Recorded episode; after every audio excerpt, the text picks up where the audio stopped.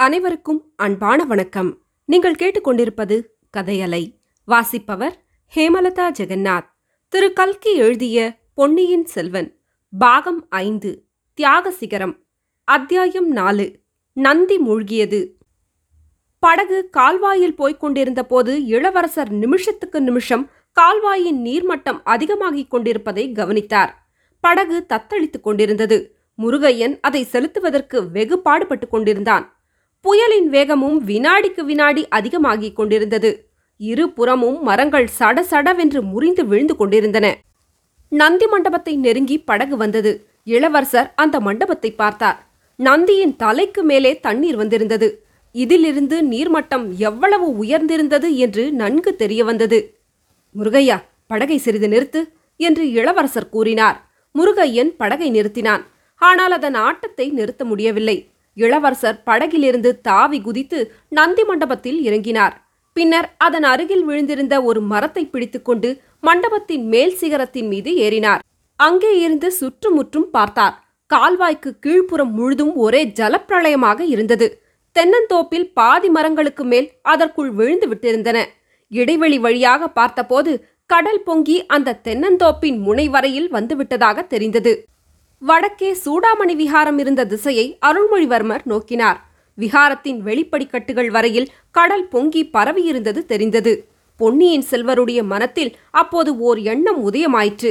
அது அவருடைய உடல் முழுதும் சிலிர்க்கும்படி செய்தது. முருகையா படகை திருப்பிக் கொண்டு போ விகாரத்தை நோக்கிவிடு என்றார் இளவரசர். அதிகமாக பேசி பழக்கமில்லாதவனும் இளவரசரிடம் அளவிருந்த பக்தி கொண்டவனுமான தியாக விடங்கரின் மகன் ஏன் என்று கூட கேளாமல் படகை திருப்பி சூடாமணி விகாரத்தை நோக்கி செலுத்தினான். வரும்போது ஆன நேரத்தைக் காட்டிலும் போகும்போது சிறிது குறைவாகவே நேரமாயிற்று. ஆனால் இளவரசருக்கோ ஒவ்வொரு வினாடியும் ஒரு யுகமாக இருந்து கொண்டிருந்தது. படகு விகாரத்தை அடைந்தபோது பொங்கி வந்த கடல் ஏறக்குறைய விகாரம் முழுவதையும் சூழ்ந்து கொண்டிருந்தது. நீர்மட்டம் மேலே ஏறிக்கொண்டும் இருந்தது. ஈழ நாட்டில் உள்ள விகாரங்களைப் போல் நாகைப்பட்டினம் சூடாமணி விஹாரம் அக்காலத்தில் அவ்வளவு கம்பீரமாகவோ உயரமாகவோ அமைத்திருக்கவில்லை. இன்னும் கொஞ்சம் தண்ணீர் மேலே ஏறினால் விகாரத்தின் மண்டப சிகரம் கூட மூழ்கிவிடும் என்ற நிலைமை ஏற்பட்டிருந்தது. இளவரசர் படகிலிருந்து தாவி தண்ணீரில் முழுகாமல் இருந்த ஒரு மண்டபத்தின் மேல் தளத்தில் குதித்தார்.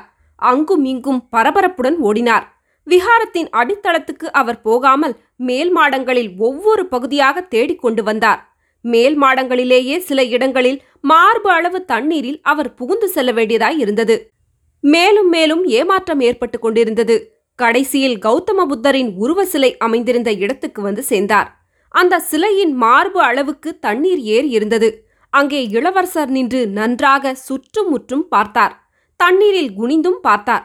அவருடைய வாயிலிருந்து எழுந்த மகிழ்ச்சியும் வியப்பும் கலந்த ஆஹா ஒலி அவர் தேடி வந்ததை அடைந்து விட்டார் என்பதற்கு அறிகுறியாக இருந்தது.